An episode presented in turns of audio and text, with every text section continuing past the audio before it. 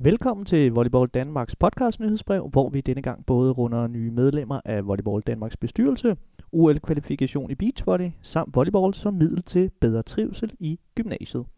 Din vært i dag er Jakob Værmelykke.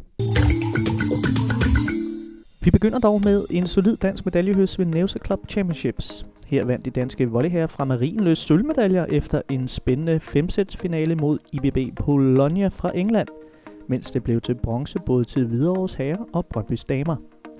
Damernes turnering blev spillet ingen hold, mens herrerne spillede i Ishøj. Går du rundt med et bestyrelsesmedlem i maven? Eller har du måske lige frem formandsambitioner?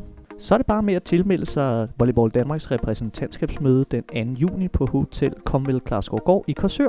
Her skal der findes en ny formand og nye bestyrelsesmedlemmer. Volleyball Danmarks bestyrelse opfordrer alle, der kunne have interesse i at blive valgt ind i bestyrelsen eller opstillet som formand til at meddele dette til forbundet senest den 28. april. Læs mere om, hvordan du gør det på volleyball.dk. Vi skal en tur tilbage på skolebænken, hvor Volleyball Danmark i øjeblikket er i gang med at undersøge, om volleyball i skoletiden kan gavne gymnasieelevers trivsel. Godt hver fjerde dreng i 1.G har svært ved at koncentrere sig i timerne, mens det gælder for næsten hver anden pige. For lidt motion kan være en af årsagerne, og det vil Volleyball Danmark være med til at ændre på ved at tilbyde volleyball lige efter skoletid med fokus på det sociale, sved og succesoplevelser. Der er trukket lod til første runde af OL-kvalifikationen i beachvolley, også kaldet CEV Continental Cup. Her stiller hvert land op som et samlet landshold bestående af to makkerpar, der sammen kæmper mod de øvrige nationer. Det betyder, at en match består af to, eventuelt tre kampe mod den anden nation. Danmarks damehold skal en tur til Irland, hvor de i gruppe C for uden værterne møder Slovakiet og Estland den 1. og 2. juni.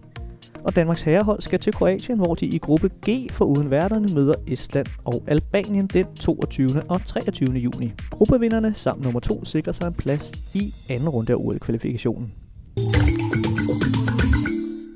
Inden vi runder af, skal vi et smut til Rødovre, hvor ikke færre end 1300 elever i dag smasher vinterferien ind med et kæmpe skolestævne.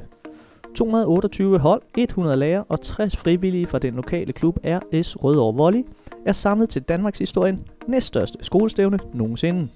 Stævnet i Rødovre er akkurat blevet overgået af Svendborg, hvor der tilbage i september 2018 var 1333 elever samlet.